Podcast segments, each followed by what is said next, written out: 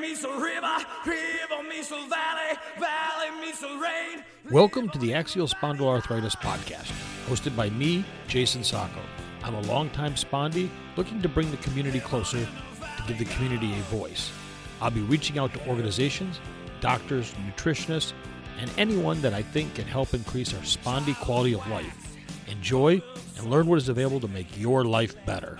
Hello, and welcome to this week's episode of the Axial Spondyloarthritis Podcast. Today, I thought I would take a look at something that I had never really considered as being part of or associated with axial spondyloarthritis, and that's headaches. Now, I do get headaches on occasion, not that often, but I've always attributed them to my high blood pressure getting out of control before I get my medication in me. I tend to get them sometimes in the morning before I've taken my meds and something stressful has happened. If it sets off the stress, and I get a headache. Uh, many times that goes away with taking my high blood pressure med. But I never actually thought about it being possibly part of axial spondyloarthritis. I was seeing a number of posts as well as a moderator on the Living with Ankylosing Spondylitis forum on Facebook. And so I kind of triggered me that when I saw this article come up, I said, I should really do an episode on this. And the article was from myspondylitisteam.com. I'll have a link to it in the show notes.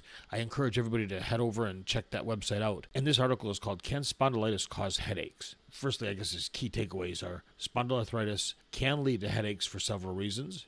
Be sure to talk to your doctor about headaches that are severe, chronic, or recurrent. And then be sure to report any new or worsening symptoms or side effects of treatment. That all goes without saying. This is not medical advice. Make sure if you're experiencing these symptoms, severe headaches, anything, that you talk to your doctor about them. The author goes on to talk about headaches and says headaches aren't among the most common symptoms of AS, but for many people living with the condition, headaches are a pressing and frustrating problem that affects their quality of life. And we can certainly uh, understand and, and empathize with that everything that affects your quality of life, even if it's a little bit that chips away at it, just makes everything that much more difficult, less appealing. It just affects everything. The article goes on to say that headaches are a common topic of discussion among the My Spondylitis team members. This website also has a forum that you can join and participate in. If you're having persistent headaches with AS, talk to your doctor. So, what is it about headaches and AS? Well, headaches, as I said earlier, aren't a common symptom of AS. It's also known as radiographic axial spondyloarthritis. You're just going to hear me refer to it as AS through this.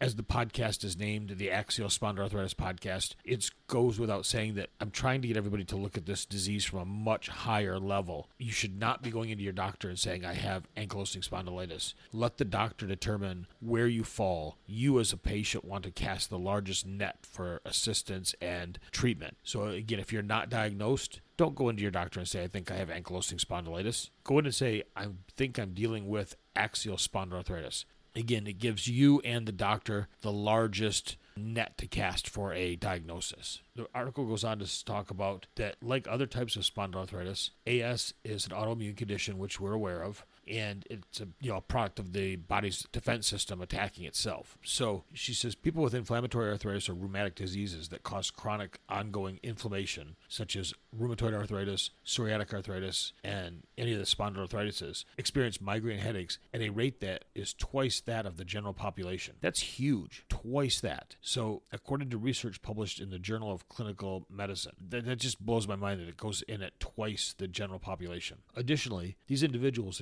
experience neuropathic pain at three times the rate of the general population, according to the research. And I did an article earlier on items that women should deal with. I've done a number of episodes on that, but one is that it specifically talked about women experiencing much more neuropathic pain with AS than men do. I do see a lot of women post, I have tingling in my hands, I have tingling in my feet, in my legs. And those are all conditions that I think you really, really want to discuss with your doctor. They can possibly be AS related, so you don't want to just kind of blow them off and not talk to the doctor about them. Researchers have also found that higher levels of disease activity in people with spondyloarthritis, in particular, were associated with migraine headaches. Well, that's understandable. Your body's in a lot of pain, your body's in a defensive mechanism, and anything can probably trigger that headache. People with spondyloarthritis were also found to have the highest rate of neuropathic pain in those studied. That's what mentioned. You know, this is multiple study after study that's shown that neuropathic pain is an item that you want to be concerned about in relation to AS. And it says, although headaches are often linked to spondyloarthritis, researchers don't fully understand the causes. Headaches in people with inflammatory diseases like AS, they might happen to be because of the inflammation and how the disease progresses, but there could be other reasons. So, like most things associated with axial spondyloarthritis, they understand that these could be related, they just don't know why.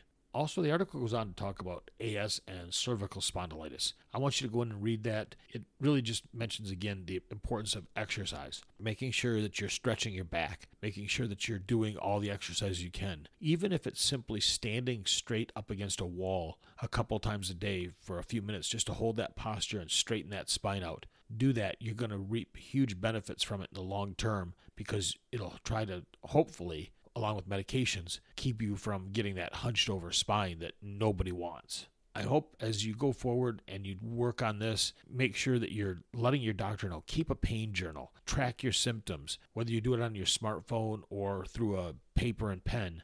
Do something that tracks. Hey, I got a headache this day. My back hurt this day. Track each thing so that you are fully aware of how it's affecting you. Then you can condense it up and talk with your doctor about the amount of time that you're experiencing A, B, and C and what they can do to help you offset some of that. It's invaluable help to have that ability to say, you know, 50% of the days I'm suffering from really bad neuropathic pain in my feet, or 50% of the days I'm getting really bad headaches. Something that allows the doctor to say, okay, this isn't just a one off. This person is getting it over and over and over. Make sure you're keeping a pain journal. Make sure that you're discussing all these items with your doctor if need be. They need to know what is affecting you, again, to help with your treatment plan. And with that, I hope everybody has a wonderful week.